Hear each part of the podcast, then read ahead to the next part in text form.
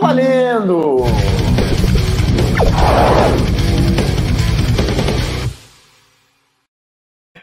O Léo gosta de judiar você, viu?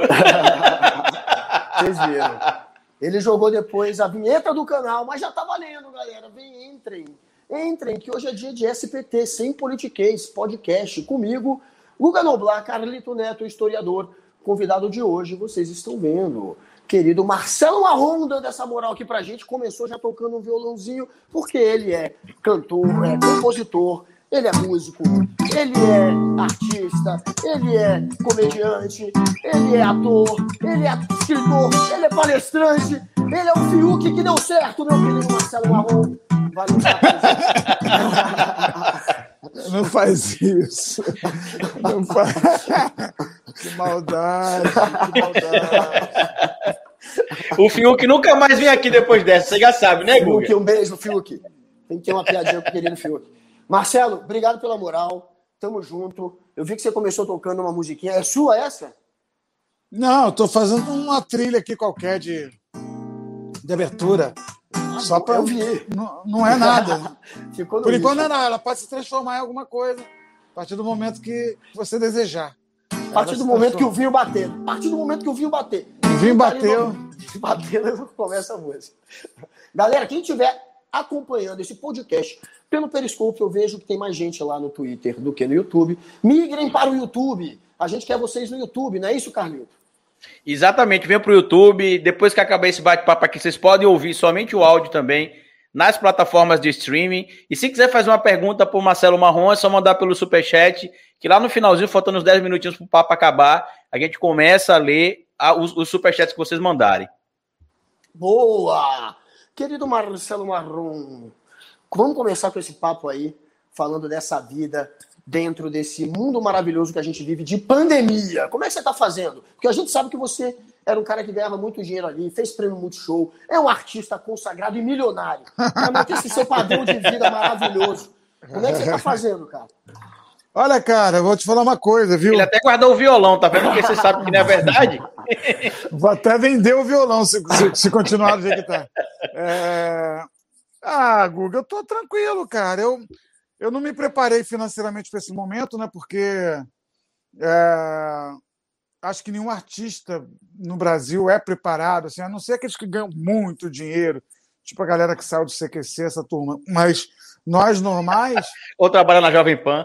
Eu trabalho na Jovem Pan, alguma coisa assim. Nós, simples mortais, ninguém estava preparado, né? Eu tinha, uma, eu tinha lá um. Eu tinha acabado de fazer um negócio, na verdade, cara, que foi o seguinte: eu tinha uma casa em Alphaville, em São Paulo, e tinha trocado por dois apartamentos, assim, menores, porque a casa era muito grande. A minha mulher, porra, pirou e falou: não, essa casa não é para. A casa vivia cheia de gente e a gente mesmo não, não, conseguia usufruir da maneira que a gente se propôs. Então a gente vendeu, trocou por dois apartamentos. Aí eu fiquei com dois apartamentos, fui morar num, na Pompeia, e um era em, em Alphaville mesmo.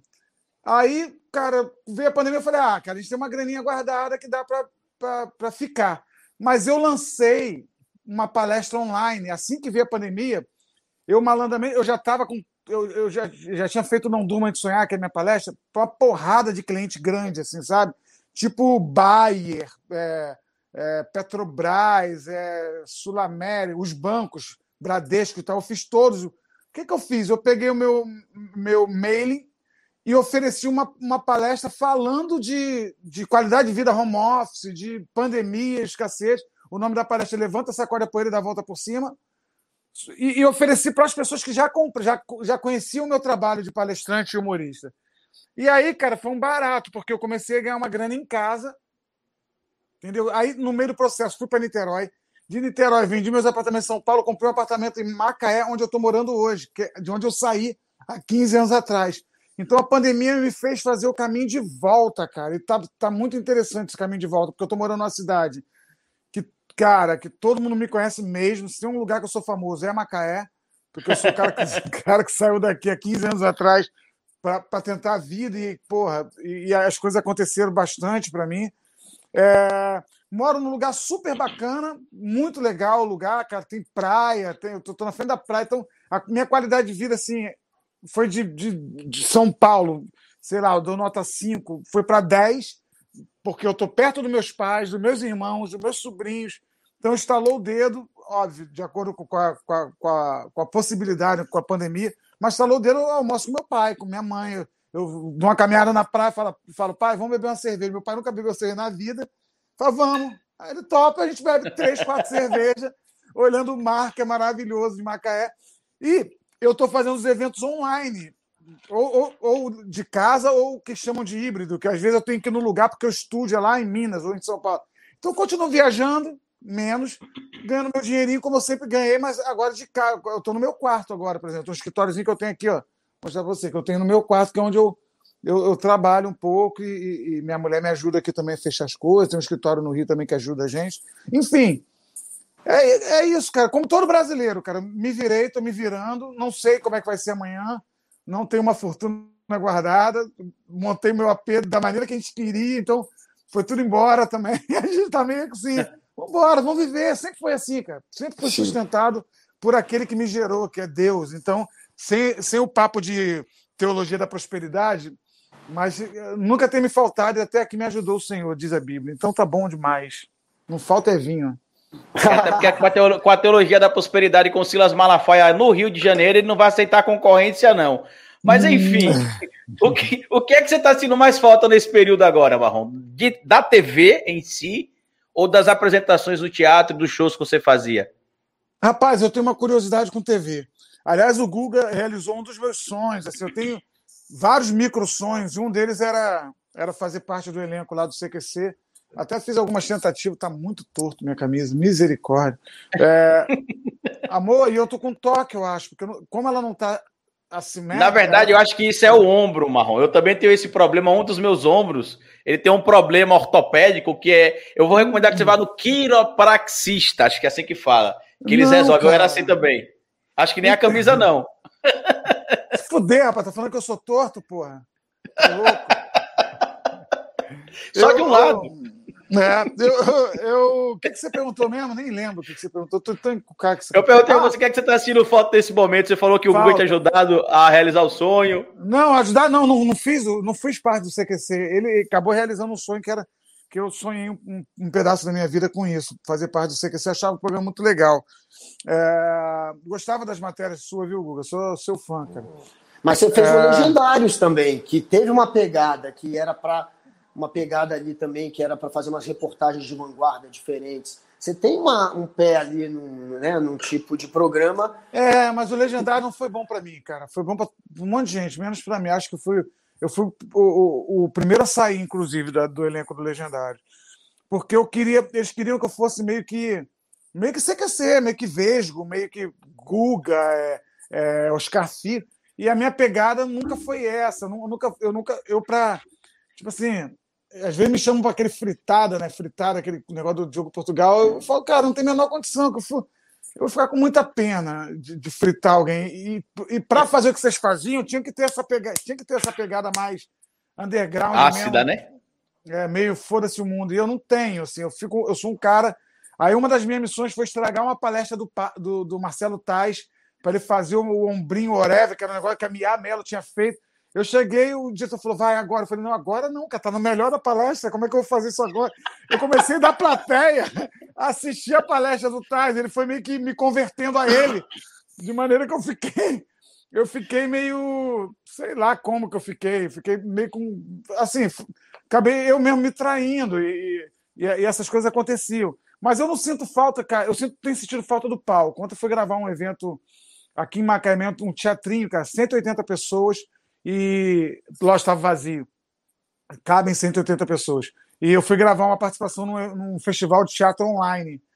E, cara, que eu cheguei a me arrepiar quando eu vi o palco, aquela luz, o teatro pequenininho, do jeito que eu sempre gostei. É, porra, cara, eu tô com muita saudade do teatro. TV, eu tenho uma curiosidade também sobre TV. Eu sou o cara que eu adoro aparecer na TV. Eu agora fiz o Porchat, e o Porchat, o, o programa do Porchat passa no GNT, e reprisa muito, né? Então fiquei me vendo na TV, cara, uma semana.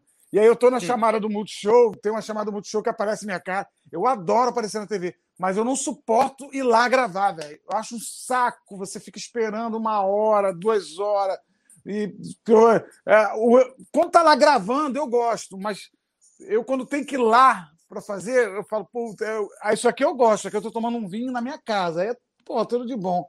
Maravilhoso. E eu tô aqui no estúdio tomando Beer Night. Não sei se você Boa. já ouviu falar nessa bebida, Guga. Estou Lógico. tomando Beer Night de limão. Vai ser o patrocinador do programa logo mais. Beer Night. Beer Night, exatamente. Vem, Beer Night. Vem pra gente. Deixa eu ver, deixa eu ver esse quadro atrás de você, cara. Esse quadro aí. É lindo, ó. Esse quadro aí. Que lindo! Caraca. E tem aqui também uma escultura que minha mulher decorou. Minha mulher arquiteta, ela fez a decoração aqui, ó. Hum. Enquanto eu não derrubar essa escultura, ela não vai parar também. Tem algumas esculturas de mulheres que negras aqui na sala Mas também. Explica, Carlito, explica para quem tá no Spotify. Tem o quadro aí. Eu explicar é para quem tá no Spotify, né? Minha, minha, minha companheira Ana Paula, né? O nome minha mulher, que eu não tenho posse dela, minha companheira Ana Paula, ela é arquiteta, ela é membro de alguns, alguns coletivos aqui de arquitetura negra aqui no estado de Sergipe. Eu tô falando com vocês que estão ouvindo aqui de Aracaju. E o projeto aqui do estúdio do podcast, que fica em Aracaju, ela fez e a gente decidiu fazer um projeto de mistura de mulheres, mulheres pretas e alguns elementos que eu gosto, que o Guga gosta também. E aí, parte da decoração do outro lado, na outra câmera, porque não vai dar para ver hoje que só está em um ângulo, mas tem a Frida do outro lado também, tem o Groot em uma das prateleiras ali também. E a gente tentou mesclar aqui é, coisas simples, né? ela trabalha com arquitetura popular, então, inclusive quero fazer a propaganda aqui, já que você deu espaço, viu, Guga Noblar? Se você é de fora do Brasil, até mesmo do Brasil, quer uma consultoria online, é só procurar no Instagram. Eu, Paula, é, arquiteta Paula Santos. A culpa é sua, você que vai divulgar, estou aqui divulgando. Marrom, você tem um livro que você escreveu que é sobre o teu lado mais é, religioso, né? Mais do lado da fé. Que livro é esse? Como é que foi essa sua imersão aí em virar um escritor e com esse tema ainda? É, cara, eu eu escrevi dois livros. O primeiro é o Marcela Marrom Fé Demais, Histórias de Fé e Humor. E deixa eu ver se eu tô olhando pra câmera. Eu tô, né? Eu tô olhando. Onde está a câmera, cara? Esse celular. Puta merda, eu tô no. Onde está a Desce câmera? um pouquinho mais o dedo. Desce um pouquinho mais. Para a direita agora. Passou já. Aqui? Não, pra cá passou. Tá pra cima um pouquinho. Tá, já sei. Mas aqui, você tá... Aê! Aí, aí, achou. Tá. É, cara, escrevi, escrevi o Fé Demais, História de Fé e Humor, e depois escrevi o Não Durma de Sonhar, que é o título da minha palestra também. É, eu tenho um lado, cara, que eu, eu, eu, chamo de até de religioso, porque é o que me religa, né? A religião, o religare, não, não no sentido de eu ser religioso, a ponto de ter que ir, ter que estar em templos, ou ter que me dobrar num altar, é, ou depender de, de mandinga ou, ou, de reza. Nada disso. Eu sou um cara muito anti-religião anti nesse sentido. Porque eu não pratico nada disso. Nada. Não pratico, não consigo praticar nada disso. Eu, a, o, o, meu lado religioso é no sentido de sempre procurar aquilo que me religa.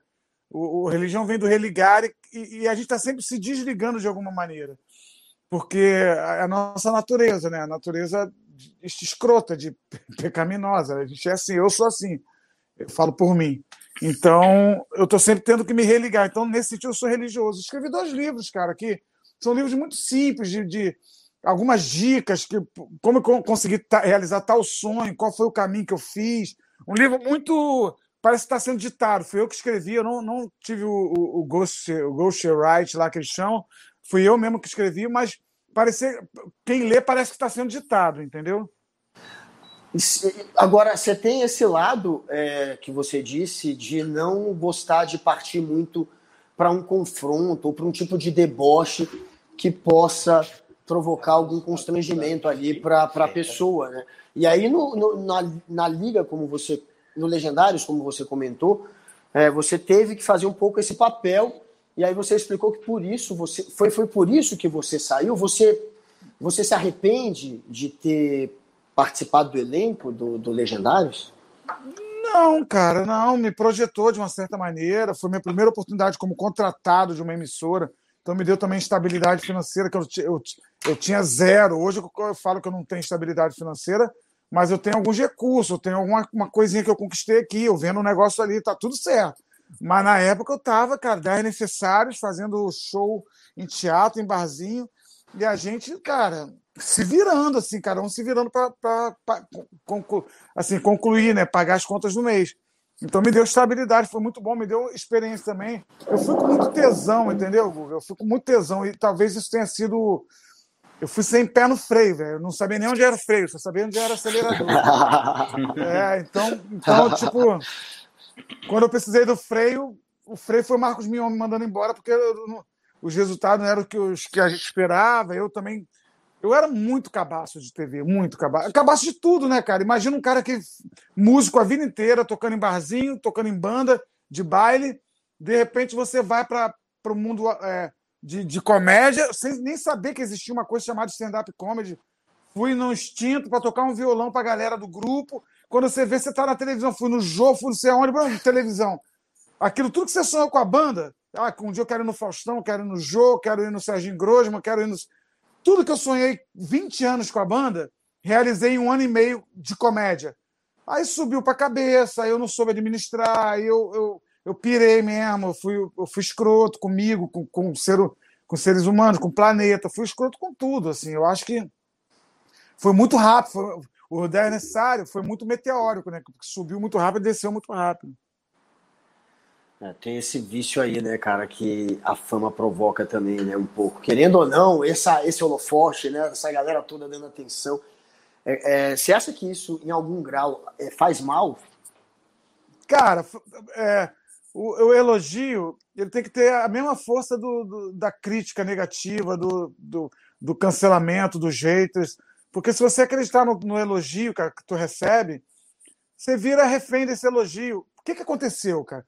Eu, quando entrei no 10 Necessários, tinha Paulinho Serra, olha os malucos, Sterblitz, o, o, Eduardo Sterblitz, o Capela, tudo monstro já da comédia, fazendo comédia há anos e, e arrebentando. Tinha Maíra Sharken, a Mia Mello, e eu, o cabaço do grupo, que era para tocar um violão nos números musicais.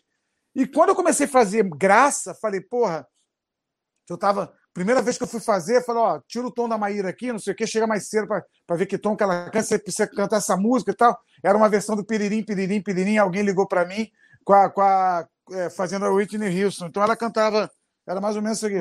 É. Piririm, Piririm, alguém ligou pra mim. Aí eu entrava, sou eu bola de fogo e o calor tá de matar. Vai ser na praia da Barra que uma moda eu vou lançar.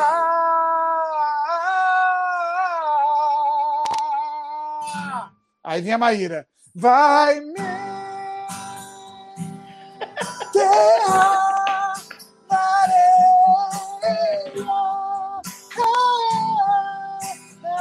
Aí vinha eu, não, não vou afogar. Tô ficando atoladinha. Aí tá no tom de mulher, né? Nem consigo Alta não, né? Altíssima, né, Marrom? Agudaça. É, agudaça, que era essa parte ela cantava. Enfim, eu entrei para fazer isso. E de repente eu estava ouvindo de Adriano Galisteu, o Jô Soares, é, Zé Vilker, é, Felipe Massa, Rubim Bar... todo mundo indo no, no Pueblo, um barzinho mexicano em São Paulo, e falando, cara, você é muito bom, cara. E alguns me falavam assim, porque o meu texto, depois que eu, que eu saí da. parei de fazer só música e comecei também a dar um texto e tal, é, ele dizia que eu era inexperiente, é, que era verdade. Era uma piada que Paulinho Serra tinha me dado, que eu falava assim: olha, eu não sei fazer comédia, esses meninos são muito bons, eu sou. Eu nem sei falar no microfone, aí fazia assim, batia, sabe? Provocava microfonia. E falava. Aí a piada era só isso, falava. É que, na verdade, me chamaram aqui só para cumprir a cota de negro no elenco. E aí tinha uma explosão de risada e ficava todo mundo esperando a segunda, a, a segunda piada e eu falava, obrigado. E aí devolvi o microfone sentado, não fazia mais nada. E as pessoas falavam assim, cara, você é o melhor. Cara, quando você ouve que você é o melhor. num grupo que tem Paulinho Serra, Esther Blitz Capela, Maíra, Mia. Porra, velho, não dá, né? O, o meu ego inflou num, num grau que, assim, primeiro, eu não era o melhor. Tecnicamente, eu, eu, tinha. Hoje eu vejo que eu tinha uma porrada de pequenos erros, uma porrada de vícios que eu já que eu, que eu sei lá de onde eu trouxe, já que eu nunca tinha feito isso. É, não, não, estudei para isso. É, mas era como as pessoas viam um cara que não era da, daquilo ali fazendo. Então, proporcionalmente, eu era o melhor mesmo. Eu era o cara que, de onde menos se esperava, saíam coisas maravilhosas. E, e foi incrível, cara. Mas mexeu com minha cabeça pra cacete. Eu não, não posso negar, não. Mexeu, mas me fez amadurecer. Ah. Quando você começou, você falou que começou com essa galera ali, quando o, o Edu entrou no pânico também, vocês estavam junto ali, né? E a gente tem visto algumas pessoas em alguns outros podcasts falando sobre o Edu ser um cara egoísta, um cara fechado. Você percebeu alguma mudança no Edu da época que o Edu estava com vocês lá para depois do Edu muito famoso? Ou você acha que talvez essas pessoas tenham outras coisas com o Edu e acaba associando essa questão do de ele ser egoísta ou arrogante ou algo do tipo? Cara, eu, eu a, a, a transformação do Edu passou necessariamente por mim porque ele morou na minha casa três meses. Entendeu? Namorou a mulher da minha. A, namorou a, irmã da minha mulher. Eu já ia falar que namorou minha mulher. Se bobear, até namorou também. É. Mas morou na minha casa. O primeiro contrato dele que foi no Pânico, que ele, ele ganhava lá, eu não ganhava nada, e de repente começou a ganhar 5 mil ele, ele aí saiu da minha casa e alugou um apartamento na Brigadeiro ali, por, na casa de mediações da Paulista ali. Eu já tinha uma vida mais ou menos, porque eu, eu, eu vivia de direito autoral também, tinha uma música minha tocando muito com o inimigo da HP e a música pô, me dava um dinheirinho. Então eu, eu morava no quarto, sala, cozinha banheiro, e ele foi morar comigo, pediu para ficar uma semana, duas, foi ficando, ficou três meses. E, e, e adorável, adorável, maluco adorável, maluco de tudo.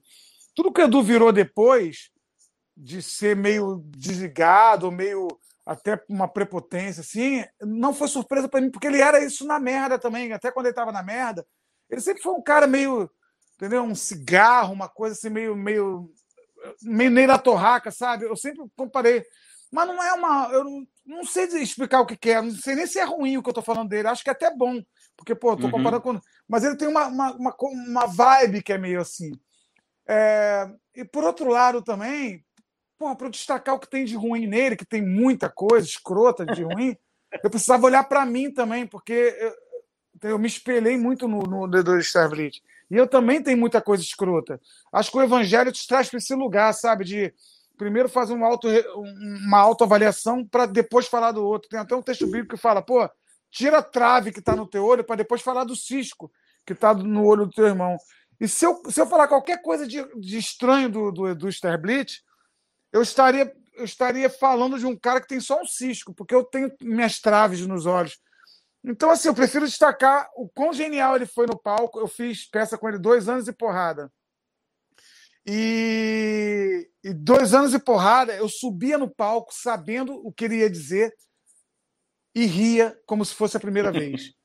Mas eu caía na gargalhada, eu, eu, eu fixava o meu olhar, e ele me deu uns toques também, embora o Paulinho fosse o diretor do grupo, ele teve, tinha hora que me chamava e falava, faz assim, cara, ou faz assado. Então sou muito grato ao Edu, cara. É, é, eu, eu não tenho muito o que falar dele, porque eu não conheço mais o Edu, eu não sei.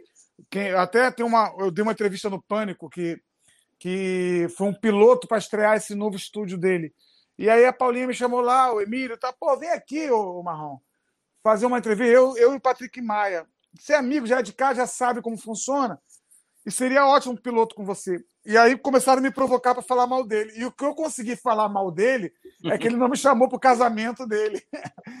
Coisa que, eu, coisa que eu também não iria. Imagina sair de São Paulo e eu rir com casamento. Não faz o menor sentido para mim. Um cas... Eu até falei no programa, ele não me chamou para aquele, mas eu vou no próximo, porque esse não vai dar certo. Meio que eu meio que meio que eu ganhei uma praga, assim, porque era o que eu tinha para falar mal dele, porque imagina, e não me chamou, eu não iria, porque eu, eu não gosto de casamento. O Morgado me chamou para o casamento dele, não fui. O Vesgo me chamou para o casamento dele, falou, não fui. Eu não sou o cara dos casamentos, não gosto de casamento. Agora, eu, eu, eu tenho um casal aqui me chamando para ir para Bruno de Simone. é, é um, um, casal gay, e ele me chamou para ser padrinho, chamou minha mulher. Falei, ah, vocês vão ser padrinho. Eu falei, amor, pelo amor de qualquer coisa. Afasta padrinho não pode cara. faltar, você sabe, né? Convidado a, pode, padrinho a, não. Afasta de mim esse cara, eu não gosto de ser padrinho, não gosto de casamento, eu prefiro mandar flores, igual enterro. Eu gosto mais de, de enterro, olha só que louco. Gosto mais de enterro do que casamento. Porque eu sou chamado Mas, mas tem, um, tem um ditado machista e popular aqui no Nordeste que diz que quando você vai casar um amigo, é o sepultamento de um ex-companheiro solteiro também. Então é, é, é mais ou menos isso, né? Não, mas, mas eu gosto de, de não, não que eu gosto que as pessoas morram, mas eu sou capelão. Eu tenho umas curiosidades que, que vocês não sabem. Eu sou capelão hospitalar. Capelão é um cara treinado para dizer as coisas razoavelmente certas na hora de, da partida, na hora de uma enfermidade profunda e até na hora do. O Guga foi embora? Ele tá achando Não, às vezes dessas sumidas. Aliás, a internet dele, Marrom, que tá ruim, ele pega a do vizinho. Você vai ver, às ah, vezes, ele sumindo, mas é por causa disso. Ele, ele é compartilha a internet do vizinho com ele. O papo não, tá tão não, escroto. Não, não, não. Até parece, é porque eu te, tirei o som e tirei a imagem, porque eu tava recebendo uma mensagem da minha mulher Aí só para tentar ler, mas eu tô te ouvindo, não tô parando de te ouvir, não. Ô, Guga, aproveitando de novo aqui, que o pessoal tá me, me alertando sobre uma situação aqui, bem lembrado, viu, Aline? Por isso que eu fiz questão de frisar isso. O pessoal tá falando sobre a minha camisa, que eu descobri que tem um buraco, é. É, aqui, falando que tem um buraco no seu no É, acabei de descobrir, eu vim de moto ah, hoje. É, eu acho que na hora que eu estiquei o braço na moto ali, como eu tô um pouquinho acima do peso, aí rasgou. Então, para que a gente consiga trocar a minha camisa, mandem superchats com pergunta para o Guga Noblar, para mim e Paulo Marcelo Marrom. Pode até xingar o Guga e me xingar também se quiser. Mas a gente adora. Pagando, né, Guga? Pagando tá valendo. Pagando 50, pode xingar a minha família inteira. Marrom! Misericórdia. Não, mas então, Fala. continua a história do hospital. Não, então, eu, eu sou capelão hospitalar e, e, e às vezes sou chamado, eu já fiz casamento, fiz casamento de alguns colegas, inclusive da, da comédia, o Vilela, por exemplo, foi eu que casei, acho que é o único que está durando até hoje, mas casei outras pessoas, casei primo, casei amigos, porque na comédia as pessoas me chamam de maneira sacana de pastor, por causa meu, desse meu lado, dessa minha ligação com o evangelho. Mas é uma sacanagem que muito me agrada, porque pastor, pastor é uma coisa boa, deveria é, ser, né? Sim. Deveria ser, porque a gente tá, a palavra ficou escrota depois que essa galera tomou posse aí de, de, de, de, principalmente dessa teologia da prosperidade. Aí os caras estão sacaneando demais o evangelho.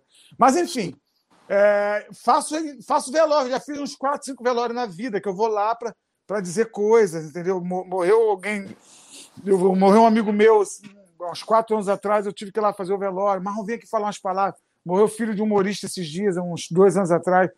Pô, filho de 15 dias, cara. O moleque tinha 15 dias, um bebê, cara teve a morte súbita. Pô, quem que vai lá representar a galera? Vai o Marrom. E eu me sinto Aí, lisonjeado por saber o que dizer nessa hora. E não tem nada a ver pesado. com religião isso. É, é pesado, mas é. é mas, cara, é... parabéns, Marrom, porque é foda, é difícil. Eu sou o cara que trava essas horas. Eu sou o cara que, na hora que é para falar um enterro, se for para falar de alguém que morreu, eu, é foda, eu travo. É, e você não, você é o contrário, velho. Você quer falar. É, não conheço ninguém, primeira vez que eu conheço alguém que nesse momento quer tomar ali a responsabilidade de ser o cara que conduz, cara, porque é difícil, é um momento muito delicado, né? Então é muito difícil. Mas quando você passar dessa para outra, quem que você quer encontrar do outro lado primeiro? Ixi, eu quero que me receba o meu avô Zezé, José Antônio de Moura. Eu quero muito que ele esteja me recebendo lá, ele, o, esse amigo meu que morreu há quatro anos atrás, que eu fiz o enterro dele, minha avó.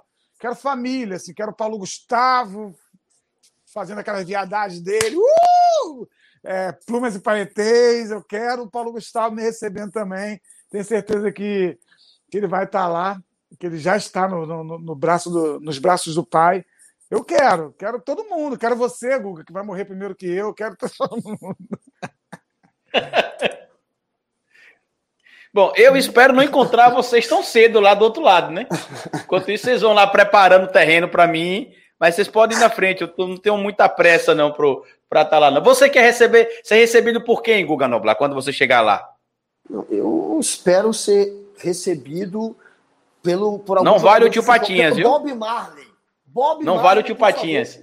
É, Bob Marley e Kurt Cobain, eu prefiro esses dois aí me recebendo. E eu receberei o Marrom de braços abertos. Eu vou chegar um ah. mês antes do Marrom. Um Beleza. mês antes. Então fica ligado. Então já tô sabendo. fica ligado. Um mês antes. Fica esperto. Mas eu estou é igual, de braços abertos. É igual a piadinha, a piadinha, meu pai conta piada antiga, sem graça, mas faz todo sentido nesse momento. Que o cara viciado em futebol, né? Todos os dois viciados em futebol, dois amigos. Aí falou, amigo, vamos fazer assim, ó. Quem morrer primeiro, volta para avisar se no, se no, céu tem futebol e tal. Porque, pô, senão não vai nem a pena ir. Aí um, um deles morreu. Chegou no dia seguinte, pô, o cara veio em sonho, falou: e aí? Lá tem futebol? Aí, aí no céu tem futebol? O cara falou: rapaz, tem. E tu tá escalado para jogar amanhã. É, então, é mais ou menos. mais ou menos essa onda do Guga aí. Quando o Guga morrer, eu já sei que um mês depois eu vou, vou, já vou, tá, vou chegar lá. Você é o agente do, do Marcelo Marrom. Pra, já vou tá Olha, diz que tem uma história, inclusive, já que estão falando de datas aí, né? Tem uma história do. Guga tem uma amizade muito profunda com a família Grace, né? O, o Renzo Grace gosta muito do Guga Noblar e aparentemente muito de mim também, né? Pelas postagens que ele fez há um tempo atrás no Twitter. Mas tinha uma história que, que eles contavam que disse que uma vez uma cigana leu a mão do Ryan Grace na, na praia e falou que ele ia morrer com 33 anos. E é. ele acabou morrendo realmente com 33 anos. E tem a história do Silvio Santos também, que você sabe que é famosa, Marrom. Que ele não hum. pode dar entrevista em outra emissora, porque a cigana disse que se ele der entrevista num dia, no outro dia ele morre. Por isso que ele não foi no João, inclusive. É uma boa desculpa, é uma boa desculpa. Uma boa, uma desculpa. desculpa. É, uma boa é, desculpa. Inclusive, quando me convidarem agora, eu vou falar isso, que me disseram que se eu der entrevista no outro dia eu vou morrer. Mas o Silvio Santos não morreu? Não, ainda não. Ainda não. Tá parecendo o Monra, mas tá lá vivo ainda. Tá Falando em Jô Soares, quando você deu aquela entrevista lá para ele, faz muito tempo, você tava no início da tua carreira. Eu imagino que você ficou num cagaço monstro. Você, como é que você fez para se preparar para a entrevista? Você ficou visualizando, mentalizando, bebeu um vinho? Como é que foi antes? Então, o meu primeiro livro, Fed Mais, responde isso daí. Então, compre o livro e fique sabendo, sacanagem. É, o meu primeiro livro foi muito em cima da história de como eu fiz para ir no Jô, porque era um sonho antigo, de músico e tal. Vou no Jô um dia, eu vou no Jô. Eu dormia, Guga. Eu ia deitar 10 e meia, 11 horas da noite, é, e dormia quatro horas da manhã imaginando como seria editando e reeditando a minha entrevista no jogo. Então sempre foi uma coisa muito maluca o Jô Soares para mim. Foi um negócio assim, perturbador. E a primeira vez que eu fui, é, eu tive a notícia e iria a 16 dias dali. Minha, minha, minha assessora de imprensa, Renata Batalha, falou: olha, daqui a 16 dias, está marcado, você vai no jogo. E eu fiquei com muito medo de cair a entrevista, eu fiquei sem beber, sem comer direito, sem, sem porra, cagando mole. Quando chegou na hora, eu, eu sa, da, você é, saía da plateia, né? Você vinha da plateia em direção a ele para ser entrevistado. Quando falou, Marcelo Marrom, vem para cá, eu levantei e comecei a chorar. Ele me abraçou e falou: fica calmo, eu vou te ajudar. Isso em off, total. Ninguém sacou que eu estava nervoso. Sentei, aí começou a entrar as piadas, começou a entrar, comecei a ficar à vontade. Porque o Jô tem isso também, cara. Quando ele levanta para tu cortar, tu fica muito à vontade. Então, Fui cinco vezes, né? No final das contas, fiz cinco entrevistas, mais o Humor na Caneca que eu fui, mais uma vez com o Paulinho Serca, acabei fazendo uma piadinha. Enfim, acabei levando amigos, passava na produção, traz meu amigo aqui, meu amigo está precisando divulgar. Levei alguns amigos lá e tal. É, acabei pegando moral. Depois que eu fui para Altas Horas, eu passava ali toda hora e trocava ideia e conseguia algumas paradinhas assim. A gente já recebeu aqui o Derico também há um tempo atrás, né? Que fazia parte do programa do Jô. O pessoal disse que eles fazem um briefing antes, isso é verdade, Marrom? Eles ligam perguntando as coisas primeiro, como é que vai ser mais ou menos a entrevista, ou é Tem. meio avulso? Você chega lá Não. e já sei. Tem uma pré-entrevista que eles chamam, né? Que é um jornalista que te liga. E o Caio, por exemplo, é um cara que estava tá, lá há muito tempo, me ligava e ficava batendo papo comigo, como se ele fosse o Jô. E aí, é, assim, uma conversa de 40 minutos, uma hora, sei lá, sei lá, 30 perguntas, tinha umas 5, 6 iam para o jogo, o resto era, era o encaminhar natural das coisas. Entendi. É, de uma resposta que eu dava, já encaminhar para outra, outra coisa naturalmente. O, o Paulinho é seu amigão também, né? O Paulinho Serra, ele é muito gente boa. O Capela também, né? Você fez muito show junto com ele. Quem é a galera que você tá desde o início ali e continua sendo seus parceiros? Você continua ou trabalhando junto, ou frequentando a casa? Porque o, o Edu não é mais, né, pelo jeito. Não, o Edu, o Edu depois que ele foi para o Pânico, a gente, te, a gente, cara, praticamente perdeu o contato. É um cara por quem eu tenho um nutro muito carinho. O, o Paulinho Serra é o cara que eu mais falo hoje, da galera toda.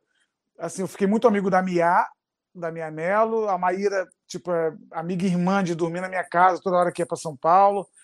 Mas agora eu estou geograficamente afastado de todo mundo, que eu estou em Macaé, que eu não estou nem no Rio, né? Estou em Macaé, que é duas horas e meia do Rio. Então, assim, eu falo mais com o Paulinho, que é um cara que, de vez em quando, a gente troca uma ideia.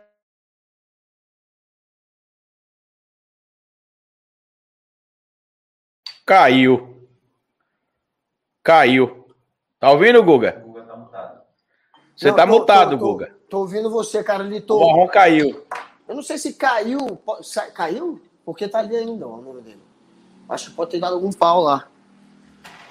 Já já ele aparece, ah. galera. Marrom deu algum Enquanto pau. isso, superchat pra gente aí, pra gente responder perguntas de vocês no final.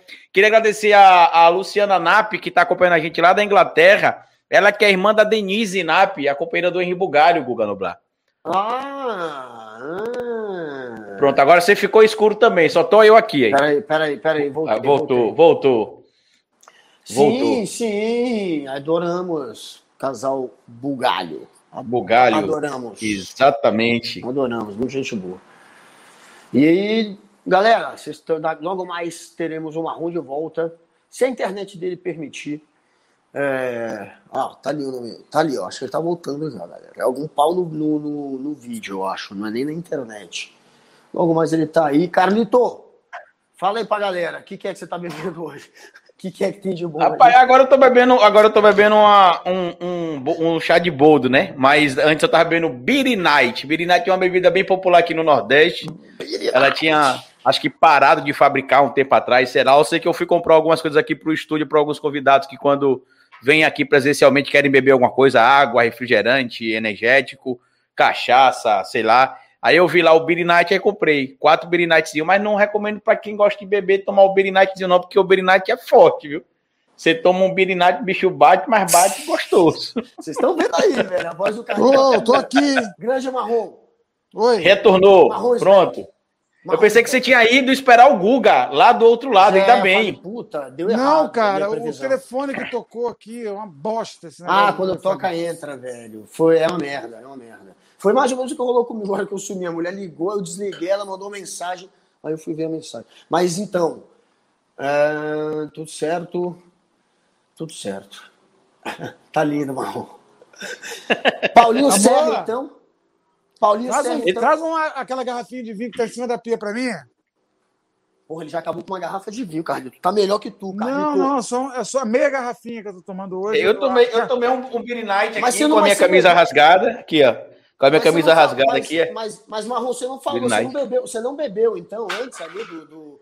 Você não tava entorpecido de nada ali, de álcool? Agora? não, eu digo no Jô, no Jô Soares. Não, não bebi nada, não bebi nada. Não Até porque grava, grava de tarde, né? Grava Meio tá vendo como o Guga é? Porque o Guga, todo lugar que o Guga vai, ele vai entorpecido. Não, Aí ele acha que todo bebida, mundo. Não. Guga Noblar, Guga Noblar. Não, não é verdade, não é verdade. Mas eu fiz o meu teste para virar repórter do CQC. Eu fui, a, eu fui bebendo vinho, cara. A gente foi na van, eu já era produtor de conteúdo há anos do programa, já tinha moral para beber ali do lado da galera, fui bebendo. Desci da van, comecei a vomitar que nem um exorcista. Que eu não tinha comido nada e era tarde. Fui beber no vinho. Consegui só vinho ou tinha alguma coisa natural também, Guga, junto? Não, era só. É, bom, antes, antes. Natural antes. antes de sair de casa. Mas era, era o verde, era, o green. O green. Era, o, era o green, nosso, nosso amigo green. Olha atrás dele ali, Marrom. Ele sempre fica perto da natureza, ele lá atrás. Meu sonho, Marrom, é ter uma plantação de, de daquilo aqui em casa, que é, não é permitido ainda. Aí eu tô praticando com essas plantas aqui. De que é alumã, erva cidreira, capim é isso santo. Que eu tenho por enquanto. É isso aí que eu tenho por enquanto.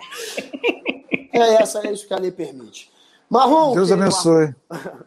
Você já foi para algum país? Você já foi, você já fez show fora do Brasil, eu imagino, né? Foi.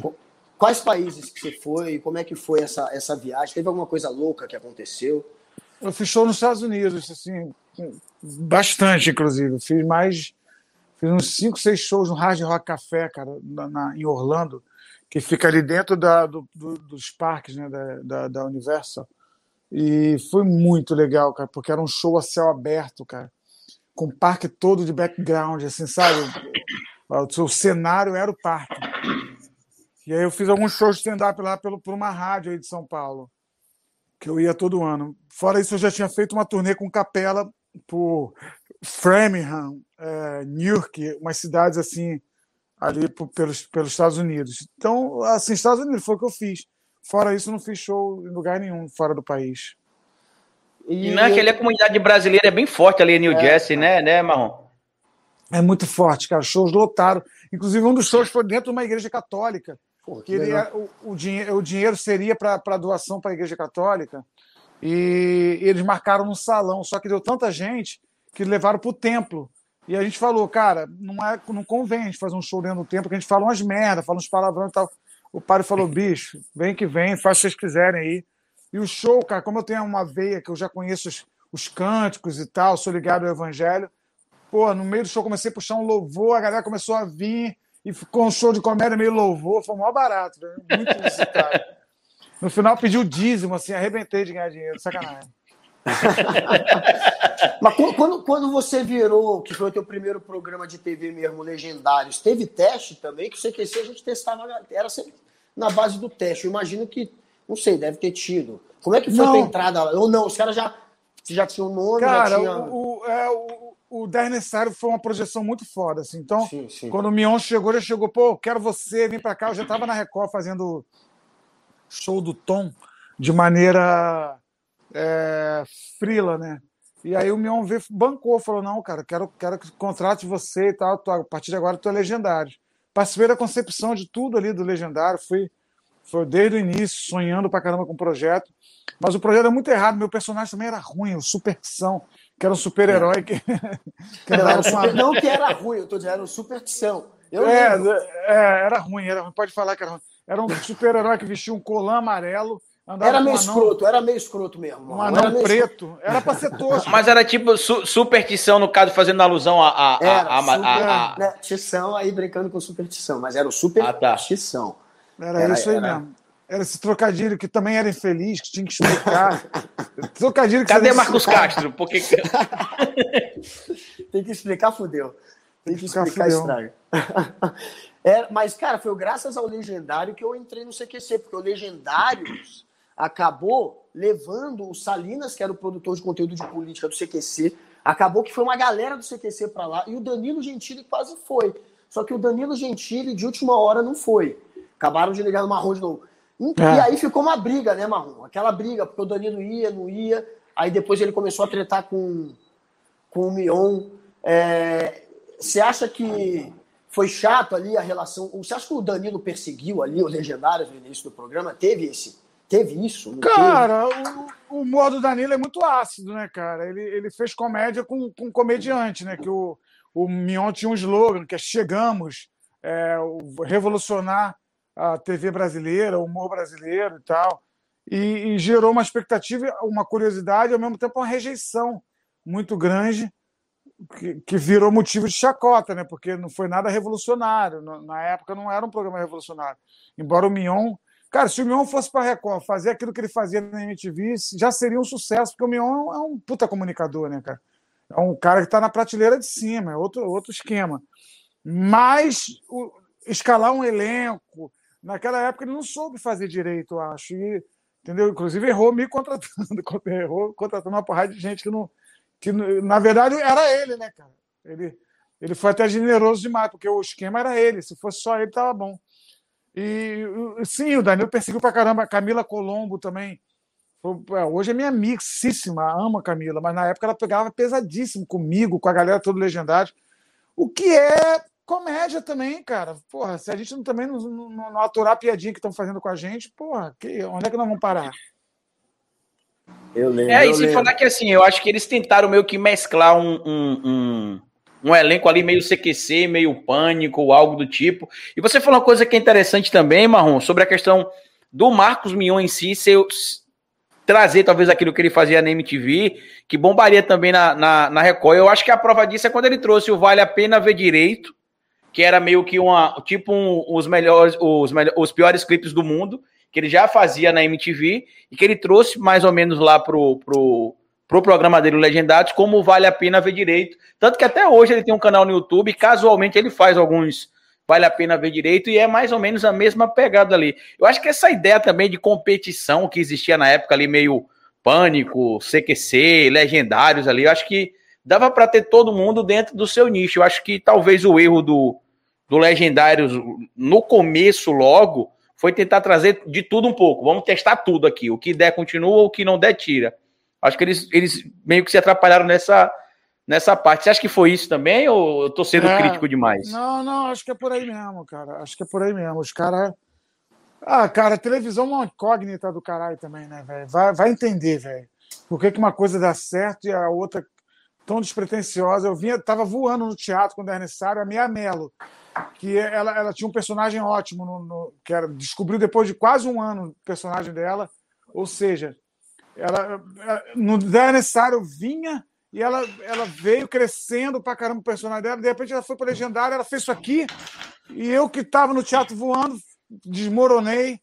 Televisão é um bicho que eu não, eu não consigo entender, cara. Eu, ela tá com assim, talk show em algum lugar, inclusive, algum canal fechado, tá, não lembro qual que é. Ela tá com talk show sobre curiosidade, curiosidade, alguma coisa assim que é que é no, no, ou History, alguma coisa assim, algum canal Não, desse... ou a HBO, eu acho, não, ou é, não, é algum é, canal assim. É, é, cana é o National, eu acho, Geographic, que é o primeiro talking show de ciências da. da... Ah, então é isso mesmo. É, isso mesmo. é muito legal. É isso mesmo. Ela é muito tá vendo que o troca de marido estava certo, Guga? Que você só fica em casa assistindo televisão o dia todo? Tá vendo, né? Aí, Porra, tá, tá vendo? vendo? Eu não sei, nem o marrom, tá vendo aí? Foda, troca de tá vendo aí? Queimou meu filme marrom, a Record eu participei daquele troca de maridos e botou como se eu fosse um cara que fica em casa coçando o saco o dia inteiro. Mas me chamaram pra essa porra. Só a mulher é foda, mano. Enfim, e você achando, Marrom, que foi ruim você participar do Legendário. Não, Olha o Google. Ruim, eu tô zoando, até que foi bom, até que foi bom, não foi ruim, não. Cara, passou, eu, eu recusei todo. Ó, já recusei esse aí, recusei o. O, o que a Galisteu vai apresentar agora, o. É, de casal também, o negócio do backup, é, não, é. É ah, Power Couple. Power, Power Couple. couple. É, Power, Couple, couple. Que, que, até a Camila Colombo foi com o Lucas e tal. Na foi, época eu até liguei foi, ele. Lucas. Eu até liguei e falei, porra, e aí ia ser, o que, que é, é legal, não sei o que, eles falaram super bem no programa, mas eu não, não acabou não indo para frente, porque eu, eu a, a, a, negociação é sempre muito ruim, né? Parar a tua vida para tu fazer essa porra aí não. É muito tempo o Power Couple, porque uma, o troca de marido seis dias gravando, ok. Agora imagina o Power é, Couple, meses ali preso, fudeu. Mas é, a gente falou aí, fez essa piada aqui com as plantas. Lá no, no, no prêmio Multishow, a galera ficava zoando o Bento de maconheiro, né? É, como é que é a relação lá com, com a galera ali do prêmio? Quando é que você acha que vai voltar a ter hum. o prêmio com vocês ali de novo? É, porra, era muito maneiro aquilo. E sobre você, é, que você, falou há pouco que, poxa, a Mia ficou lá no, no, no teto, ficou, não estava bem depois. Já eu, pô, passei pelo Legendários, deu uma caída. Você sentiu isso? Você acha que o Legendários te prejudicou? E, e, e da galera que saiu do Legendários, cara, você foi o que mais rápido se resgatou, se você estiver vendo por esse lado, porque você é. rapidinho. E eu me lembro da, assim, eu me lembro pelo bastidor mesmo, da galera comentando, velho. Você sempre foi muito, muito bem quisto e muito bem falado, velho. É, Mas, não, enfim, aí eu fui para altas horas, né, cara? Aí quando você vai pra Globo é é Até antes do Altas Horas, cara. É, né? Assim, é, você sempre. É que teve um hiato aí, teve um. Teve um hiato Porque tinha essa competição mesmo. Lá no, no CQC a galera ficava falando do Legendários, rolava uma competição. Porque o Legendários, querendo ou não, ele tinha uma cara que era um pouco parecida com o CQC, então rolou uma competição. Mas a galera é, lá nos bastidores sempre gostou muito de você, velho. E quando você saiu, você sempre foi muito bem falado e tal. Eu, eu nunca vi você ser mal comentado. Mas você acha que rolou de te prejudicar, enfim, a carreira? Não, acho que não, cara. A carreira, a carreira não pode ser pautada por um, um evento, né? O, o Legendário foi um evento na minha carreira. Não deu certo muito por minha culpa, por minha causa, por ansiedade, por querer fazer de qualquer maneira, por, nem, por não ouvir, inclusive. O Mion apostou em muita coisa que eu peitei. Ele falou: bicho, olha lá. Então, assim, eu, eu eximo de toda a culpa o Mion, a direção, o Salinas mesmo, um cara que virou meu amigo a partir dali. É, acho que não, não, cara, não tem, não, não, tem, não tem erro, entendeu? A carreira é uma, uma coisa que você constrói, é uma estrada que você vai pavimentando. Às vezes aparece um buraco ou outro, é normal. Qual carreira que é? Ali Sim. vai sem, sem nada, entendeu? eu curto muito a carreira que eu construí, entendeu? Obviamente, é, quando você fala, pô, o prêmio de show de humor foi uma das coisas que eu mais gostei de fazer, porque era diversão pura. É. Se eu não gosto de ir lá gravar, como eu falei, eu não gosto de ir lá gravar, não sei o quê, o prêmio de show eu torcia para prorrogar, para ter mais, para ter mais gravação, porque era o Bento Ribeiro de um lado e o Serginho Malandro de outro, né, velho? Então, assim, dois lesados total. O, o Serginho Malandro totalmente no alcoholic e no drugs, no. Sim Sabe? O cara, o cara parece que ele fuma maconha, parece que ele cheira, mas não fuma, é. não cheira. Não, tô Peraí, o Serginho Malandro, ele é daquele jeito sóbrio? No... Ele é assim, hein? Daquele jeito. E a Natália, a Dani Valente, a gente virou meio que assim, a gente era meio guti-guti, sabe? A gente ficava abraçadinho no, no, camarim, todo mundo esperando a hora de gravar. A gente cuidava da Dani, que, que tava mais doentinho uma época, tava com problema de saúde, a gente, entendeu? É, as tretas que tinham era muito engraçado, porque às vezes no ar a gente falava uma coisa, aí, pô, fulano levou a sério, cara. Calma aí, vamos lá apagar um incêndio. Ia todo mundo. Era um elenco muito foda, assim. Christian Machado, diretor do Multishow. Presta atenção no que eu tô falando, Christian. Volta com esse programa. Entendeu? Volta, volta. Se volta. você acha que eu tô pedindo. Tem que voltar. Se você acha que eu tô pedindo pelos 70 mil que eu ganhava no Multishow. Não é por amor a esse programa, é por amor. Por amor ao trabalho, isso aí, irmão. Demais, cara. Prêmio Multishow. Tem uma coisa que a gente precisa comentar aqui forte. também, Guga Noblar, que a gente já trouxe aqui outros amigos do Marrone. A gente já trouxe já, já. o pastor Caio Fábio, o Gustavo Mendes. Eu queria saber como é que é a sua relação com eles dois. E tem uma curiosidade que vai ser primeira mão, não falei isso em lugar nenhum ainda. Um, um vexame que eu passei com o Gustavo Mendes. Graças a Deus ele não viu, ele, uma, né, essa mensagem que ele mandou para mim, eu respondi a mensagem para outra pessoa e acabou chegando nele. Mas vocês vão entender. Mas deixa você responder primeiro, Marrom. Como é que é a sua relação hoje com o Caio Fábio? Hoje não, né? Como é que está que tá a relação de vocês nesse período da pandemia? Como é que vocês estão mantendo o contato aí? Eu sei que é por telefone, pela internet e tudo mais, mas ah, a bom, frequência, assim. Vou começar a falar falando do Gustavo. Gustavo é um cara que eu aprendi a amar, né? Eu não amava o Gustavo. O Gustavo não é um cara fácil de amar, porque o Gustavo é um cara meio maluco, meio que também que fala, meio Sterblitz, assim, fala o que pensa, fala o que quer. É... Então eu aprendi a gostar do Gustavo por causa do evangelho, que ele tinha uma, uma, uma coisa, do, uma atração também, foi criada em igreja, tinha coisas em comum.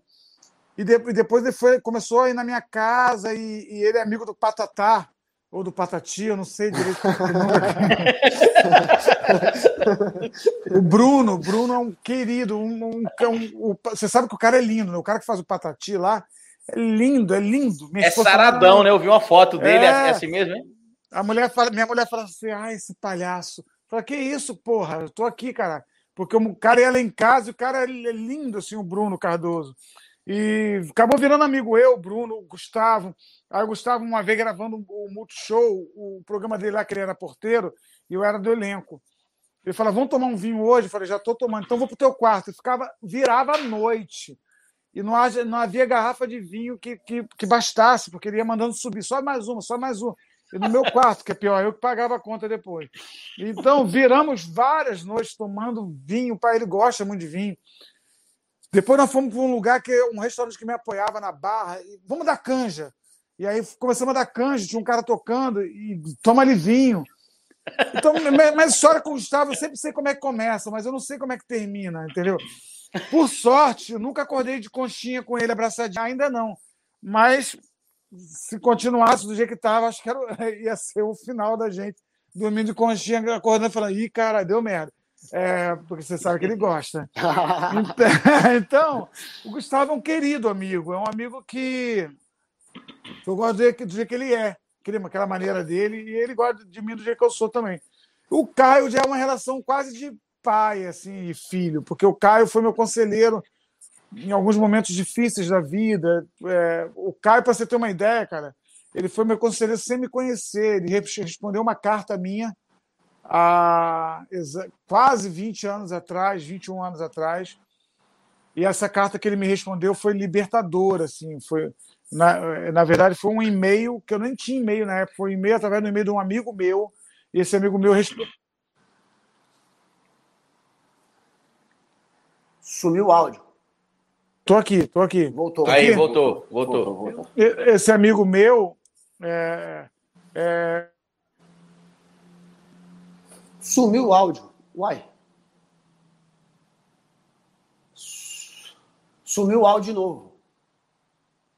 O áudio. Sumiu o áudio, Marrom.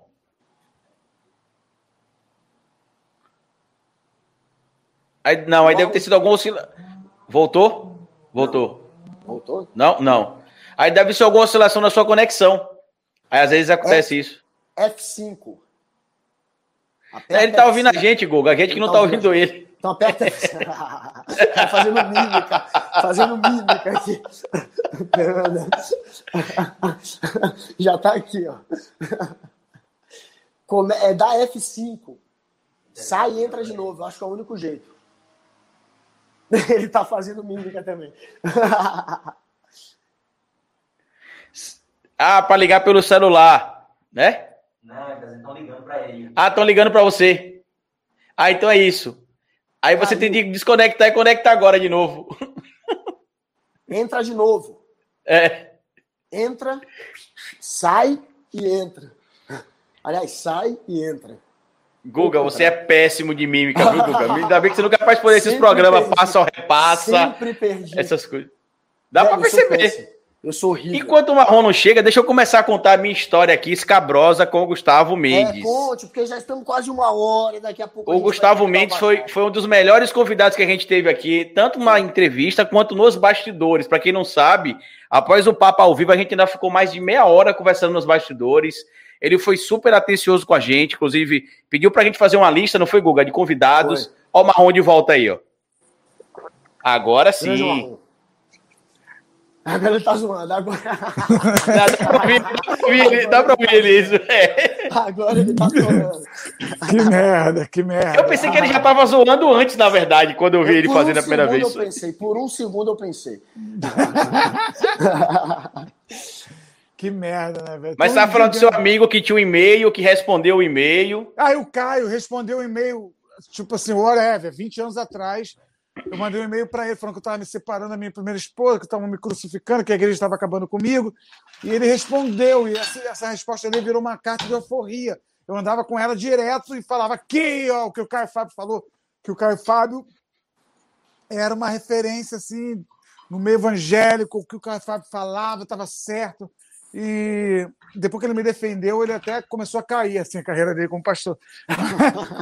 mas, mas o Caio é um cara. Caio, eu não tenho palavra para dizer o quanto eu amo o Caio. O Caio, eu amo demais o Caio. O Caio eu amo demais, muito mais que o Gustavo Mendes, por exemplo. o cara fica comparando, né? Sacanagem. Cara, o Caio Fábio teve aqui, foi bem bacana. Foi bem bacana o papo com ele também. Eu também sou cristão, protestante, história, marrom. Eu normalmente não comento muito isso aqui, porque nem isso aqui, nem no meu canal principal, né? Eu sou cientista político, no meu canal falo sobre política, mas como o meu conteúdo é técnico, eu não, eu não entro muito nessa questão da minha religiosidade, porque lá eu tô falando de ciência, então a fé é algo que, que a gente tem individualmente, mas que bom saber que você também é protestante, que você também é, é cristão protestante, e que a gente é próximo também na fé, apesar de eu respeitar todas as crenças religiosas. Mas como o Guga Noblar estava comentando ali, já que a gente falou sobre o Gustavo Mendes e o, Fá, e o Caio Fábio, eu vou falar uma vergonha que eu passei esses dias, meus amigos, que graças a Deus que é possível apagar a mensagem no Instagram. Estou eu em casa, tranquilo, o Gustavo Mendes participou do papo com a gente aqui, Marrom, foi super gente boa, foi um, um, um, papo interessante. Acabou o papo, ele ainda ficou uns 40 minutos conversando com a gente no off. Pediu para que a gente fizesse uma lista de pessoas que ele faria ponte para gente entrevistar. Foi super gentil. E aí começamos a conversar em, em, outras redes sociais, ele passou a me seguir também no Instagram, e às vezes ele ficava mandando as coisas, né? E aí um dia ele mandou para mim o link de uma live que estava participando o irmão dele, o Carlos Wizard e outro cara que eu não sei quem é. Só que nesse mesmo dia tinha umas almas cebosas aqui, uns amigos meus aqui, que eles ficam me provocando, porque como tá na pandemia e eu não tô saindo para encontrá-los, aí às vezes faz assim, sai dois, três para a mesma casa, aí fazem churrasco, aí mandam foto do churrasco, a picanha, ou a cerveja, venha para cá, e eu não vou, né? Aí o que aconteceu? Uma dessas mensagens que esse amigo mandou uhum. era a foto da picanha, ele me marcou no, na, na, no Stories, e a foto da cerveja, me chamando para ir, né? Só que eu não vou. E aí, quando ele marcou e mandou a mensagem, Ao mesmo tempo que chegou a mensagem dele, eu já tinha visto a picanha, né? Que ele tinha postado e a cerveja. Depois ele postou de novo. Venha pra cá que tá bom aqui. Aí, quando ele mandou a mensagem pro Venha Pra Cá que tá bom aqui, o Gustavo Mendes também mandou a mensagem com o link da live do irmão dele, com o Carlos Wizard e o outro rapaz que eu não lembro. Eu cliquei. Não olhei e respondi lá. Ai, meu fígado. Nossa. Nossa. E aí, eu tô lá, né? E saí, ai, meu fígado, e continuo recebendo mensagem desse meu amigo, né? No Instagram. Quando eu abro o Instagram de novo, eu falei, ué, cadê a mensagem que eu mandei para ele agora do ai, meu fígado? Quando eu volto, Marrom, que eu olho lá, eu mandei a mensagem pro Gustavo. Imagina aí, o Gustavo manda a live do link do irmão dele, que é empresário, para eu assistir, junto com o Carlos Withers, e eu respondo, ai, meu fígado. É. Aí eu fui rápido, apaguei a mensagem. Foi elegante. Não, ele não apareceu como visto. Mas eu espero que ele não tava com o celular na mão, porque se ele tava, ele viu a notificação na tela lá. Ai, meu fígado. Aí eu tirei Mas... um print e mandei pro grupo dos meus amigos. Eu falei, olha o que vocês fizeram aqui comigo agora. Aí eu apaguei a mensagem lá. Aí eu falei, é seu irmão? Aí o Gustavo foi até monossilábico comigo. É. Aí eu falei, vixe, será que ele viu aqui a mensagem que eu botei do ai, meu fígado? Mas, Gustavo, meu lindo, se você estiver vendo a gente, não foi para você a mensagem. Na mesma hora eu mandei um áudio para minha mulher desesperado, que eu falei aqui, ó. Aí até eu fiz um Instagram depois falando, gente, quando vocês forem responder as mensagens das pessoas, antes de enviar a mensagem, veja se é o perfil certo, se é a mensagem que você clicou certa, para não mandar o ai meu fígado quando o irmão de um empresário manda o link de uma palestra ao vivo para você. Não, mas cara, tá bom? Essa história, Fica é muito, essa história é muito light em comparação ao que eu fiz essa semana. Eu fico chapando de vinho em casa, rodando a tacinha, não percebo quanto eu bebi. E aí começou de madrugada, o, o assim, madrugada não, tarde da noite, 11 horas da noite, 11 e meia da noite, no grupo da família, cara. E aí tem uma figurinha que você pergunta assim: aí, tá sabendo da Dani? A pessoa pergunta: que Dani? Aí tem uma figurinha escrita: danificada que eu dei no teu cu. e aí, eu tava no grupo da família, comecei a conversar no grupo da família só por figurinha. E eu comecei a mandar figurinhas aleatórias. Aí, de repente, foi assim: a danificada que eu dei no teu cu. Eu mandei isso, cara no grupo da família. E eu comecei a rir. Comecei a querer e da apagar. família dos, dos parentes crentes também, né? Que eu sei, né? É, pois é, a família que meu pai, tá? Minha mãe, né, velho? E aleatório. Ninguém tá me perguntou nada. É o capeta que tomou conta do celular do marrom, vamos orar. Ninguém me perguntou nada, eu mandei o, tipo o Chaves, o Chapolin, aí mandei aquela figurinha do cara que sai rodando na igreja, mandei não sei o quê, aí apertei lá, porque a figurinha é muito pequena. Depois que ela vai, é que ela fica Já maior é. na tua tela. É, é. Então eu não, eu não li direito o que, que era, sem o óculos. Falei, ah, vou mandar essa preta aqui também, que é preta. Aí tava lá escrito, a danificada que eu dei no teu cu. Do nada, aleatório. Puta merda, esse cara que eu dei no teu cu é muito zoado, velho. O Caio Fábio contou aqui também, inclusive, que já viu, já viu OVNIs, é, né, Marcelo? História, Você já contou essa história, essa história para vocês. Mas a região de Macaé, de vez em quando, também tem uns papos aí sobre OVNIs, alguma coisa assim. Você já viu algum OVNI aí em Macaé? Ou em outro lugar do Brasil ou do mundo que você tenha ido? Cara, não, não. Eu nunca vi, eu não, eu não fumo, né? Não, não, fumo, né? A galera, galera mais, fuma mais, vê mais. Eu não, não vi ainda. Você já viu o Guga Noblar? É foda, né? Porque quando eu vi, cara, foi em Alto Paraíso. Eu vi, velho. Eu vi em 2004. Eu estava em Alto Paraíso. E o foda é que eu fumei mesmo esse dia. E é ah. sacanagem, porque o que tira a credibilidade da história é o fato de eu ter fumado, mas eu vi, velho. Eu não tenho a menor dúvida. Mas como eu fumei, não, não tira... aí todo mundo zoou, o Marrom foi e zoou já aqui, sem nem saber. Mas é isso. Aí eu, se eu contar a história real, eu fumei, mas eu vi, velho. Eu tenho certeza que eu vi um disco girando. Era uma porra de um disco girando, quatro e meia da manhã. Até acendi um, um, um isqueirinho, tentei fazer contato com o isqueiro. Fiquei no cagaço de ser puxado pela nave mas acendi o isqueirinho, torcendo. E como era a nave? Como... você não contou esse relato no dia do Caio Fábio? Como era essa nave, Velho, Guga era, uma, era Cara, você via que era. Uma nave verde? Imagina, não, que tinha era, luzes verdes. A luz era vermelha, só que era uma nave que estava apagada e tinha uma única luz vermelha acesa. Girando, cara, igual o filme fala que o centro gira, girando o centro. E de longe, como girava rápido, de longe eu achei que era um ponto piscando, uma estrela. Porque eu vi, uma, eu vi a luz aqui, tá vermelha, e quando a luz, quando estava atrás da nave, você já não via mais, então parecia que estava piscando. E aí eu fiquei observando, fumando, pensando, conhecimento vem da observação. O homem, o conhecimento vem da observação. O homem passou a observar a natureza, passou a observar Meu os Deus. animais, e a entender, e a compreender o mundo. Aí nessa eu olhei para o céu, porque eu nem sou de ficar olhando para a estrela. Aí eu falei, pô, ele começou a olhar para as estrelas, para tentar entender essas estrelas. Aí eu vi, velho, a porra de piscando. Papo de doidão mesmo, né, Guga? Cara, eu achei que era uma estrela piscando. Eu falei, caralho, que nem essa estrela piscando. Só que eu vi que ela piscava de um lado e do outro. De um lado e do outro. Eu falei, ué, não é uma estrela. Quando passou em cima da pousada, eu vi, velho, que era um disco apagado, redondo, com o centro girando e, um, e, tinha uma luz vermelha acesa. E aí, não era um helicóptero, não, Guga Noblar. E a hélice ali, você não pensou. Era. Não era, não, né? Não era de jeito nenhum. Satélite, né? era, um, era uma nave, velho, girando o centro, com uma luz vermelha e você via a silhueta inteira. Aí você vê que eu falei helicóptero, ele falou satélite. Tá vendo? não fumou hoje ainda, não, né, Guga Noblar? Eu pensei em tudo, porque eu pensei em tudo. Eu falei, é um, não é satélite, não é helicóptero. Eu falei, não tem como me enganar, velho. É uma porra de um disco redondo girando. Eu não tenho a menor dúvida. E Aí você 2004. fez contato acendendo e apagando isqueiro. Acendendo... Não, os caras vieram de outra galáxia assim, para cá. Se, se, se é verdade isso, e aí você vai e faz contato com, com o isqueiro. Eu tentei, eu falei, cara. Você tentou falar, oi! Se eu, tô tendo, se eu tô tendo esse privilégio de ver uma nave, eu foda-se, eu vou às últimas consequências, vou acender essa merda, vai que me vê. Eu fiquei no cagaço, eu não vou, eu fiquei com puta medo, mas eu acendi o isqueiro, e fiquei assim com o isqueiro, só que não me puxou. E quem estava com você, Guga Noblar, nesse momento que pode ser testemunha? A minha namorada da época estava no quarto, só que era uma pousada que tinha uma varanda comunitária, não era uma varanda do quarto. Que eu pensei, eu tenho que chamar alguém. Só que eu falei, velho, se eu entrar na pousada até chegar no quarto, eu perco lá, foda-se. Vou ver até o fim. Fiquei vendo até perder de vista, cara. Foi quatro e meia. Então, calma aí, vamos recapitular. Você estava sozinho. Não tem uma testemunha. Eu tava fumado. Doidão. Tava fumado. Doidaraço. Legal. Não, já entendi. Tá, toda a credibilidade. Beleza. beleza. É, Vamos pro próximo perde assunto. A credibilidade. Perde a credibilidade. Mas, cara, Marrom, eu vi, velho. Pode confiar. Eu tenho certeza. Não, mas, cara, posso falar?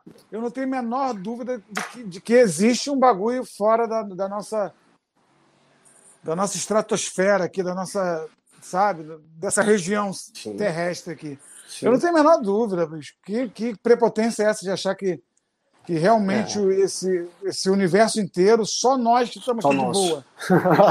não, tem, a gente é visitado também, é, é altamente possível que, que, é. que, isso tenha acontecido mesmo. Eu sou doido para ver, aliás, eu queria muito ser abduzido. Eu só não queria morrer dessa maneira, sumir Guga não, não, é com isqueiro, a gente já sabe, viu, Marrom? Que o Guga tentou cagaço. com isqueiro, não é com isqueiro. Mas é abduzido. Eu queria Galera... ser abduzido, trocar uma ideia. Galera, já estouramos o tempo aqui, passamos de uma hora. Vamos para a pergunta final minha do Carlito. É, a gente esqueceu de ficar pedindo super chat. O canal no YouTube é novo. Se você assistiu pelo. É porque a gente é de esquerda, a gente tem que ser mais capitalista, sabia, Guga? A gente nunca pede o é, super tá chamando a gente de. Aí é o que acontece. E a galera, se, eu, mais uma vez, vai dar muito mais audiência no Twitter do que no YouTube. Venham para o YouTube. Mesmo que você tenha assistido pelo Periscope, vai lá e se inscreve no YouTube, dá uma moral pra gente. No YouTube também, que a gente precisa crescer no YouTube, beleza, galera? E no Snap é, e no Spotify também, claro. Ele tem um negócio com o Snapchat, já viu? Rapaz, Snapchat eu acho que nem existe mais, Guga Noblar. Eu sou velho, eu sou velho, eu sou antigo. Snapchat. Deixa eu contar, já que você falaram de experiência sobrenatural, deixa eu contar uma experiência sobrenatural aqui que envolve a Coca-Cola.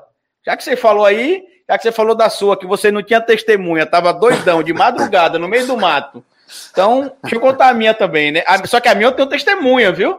Diferente da sua, eu tenho testemunha. Felipe, meu cunhado, que hoje é pastor, que era meu melhor amigo na adolescência. Estávamos, na época, Marrom, naquele auge das conspirações da internet.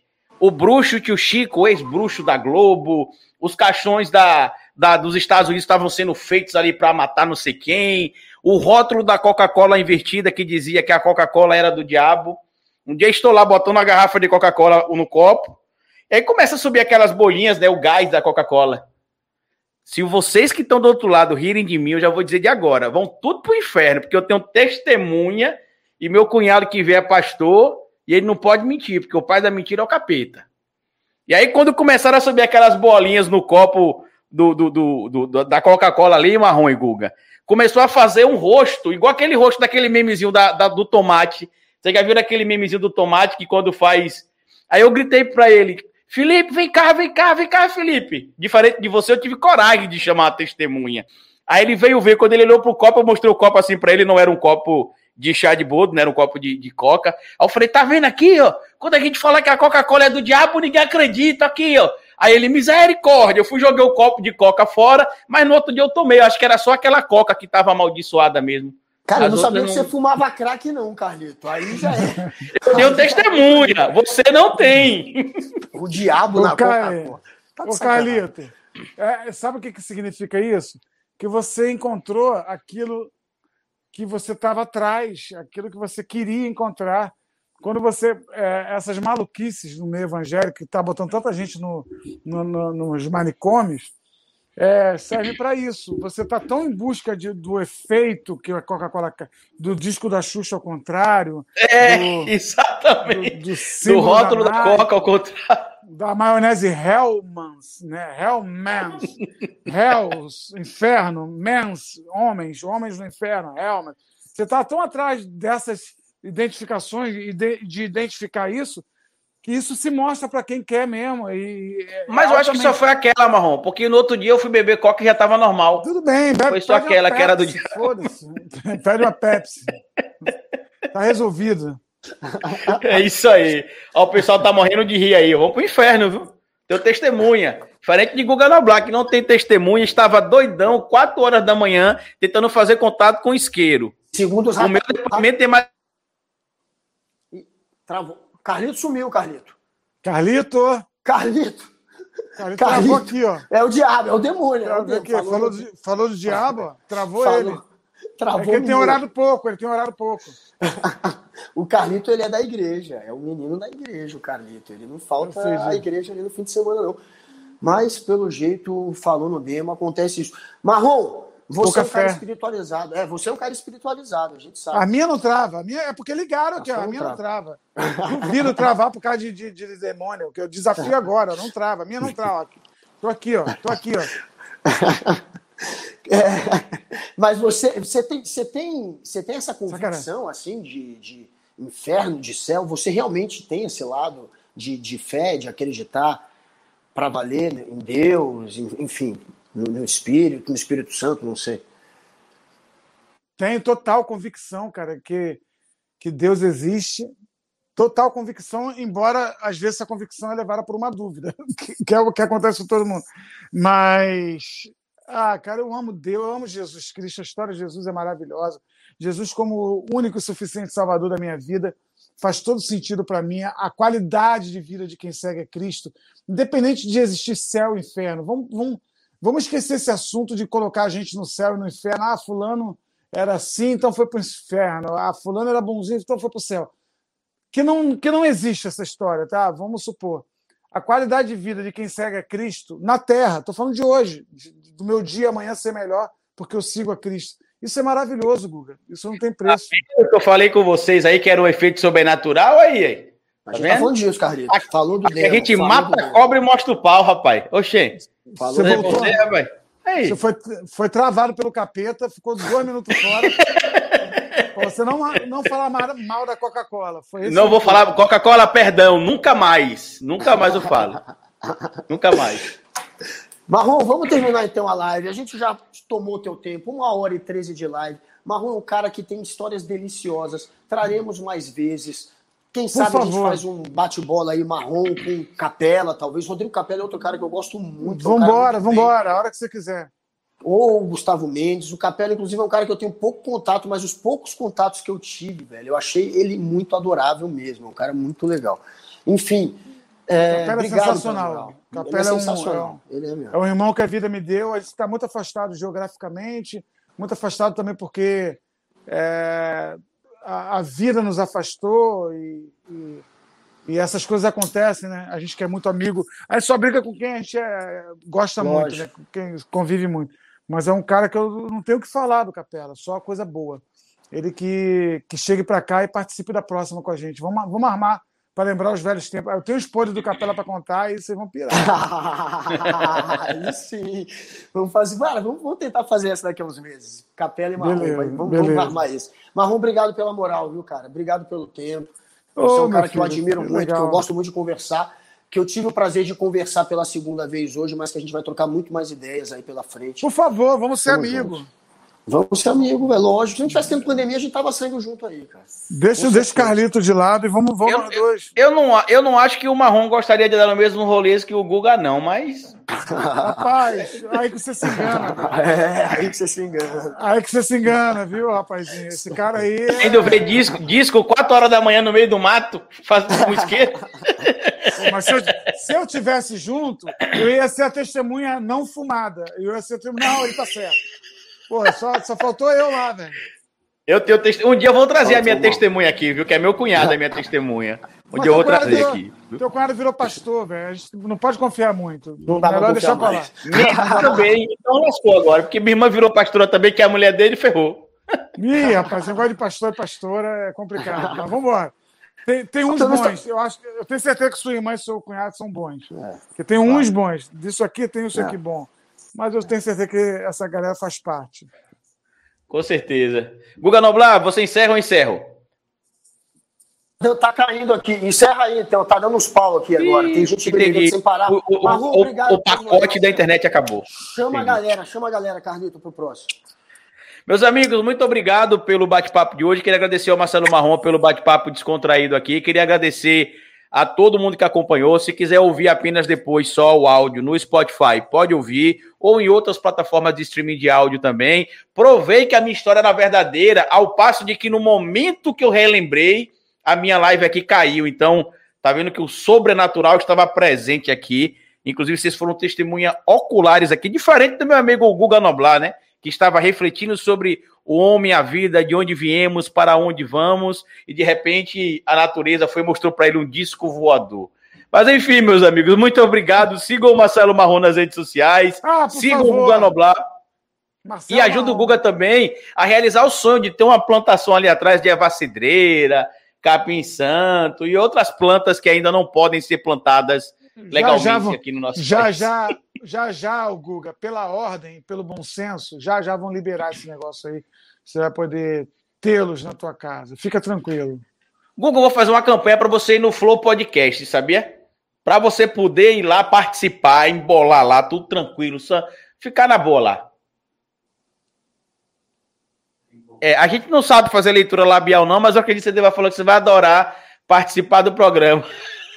Isso aí. Muito obrigado. Valeu, gente. Compartilhe o vídeo, se inscreva no canal, deixa like e até o nosso próximo papo.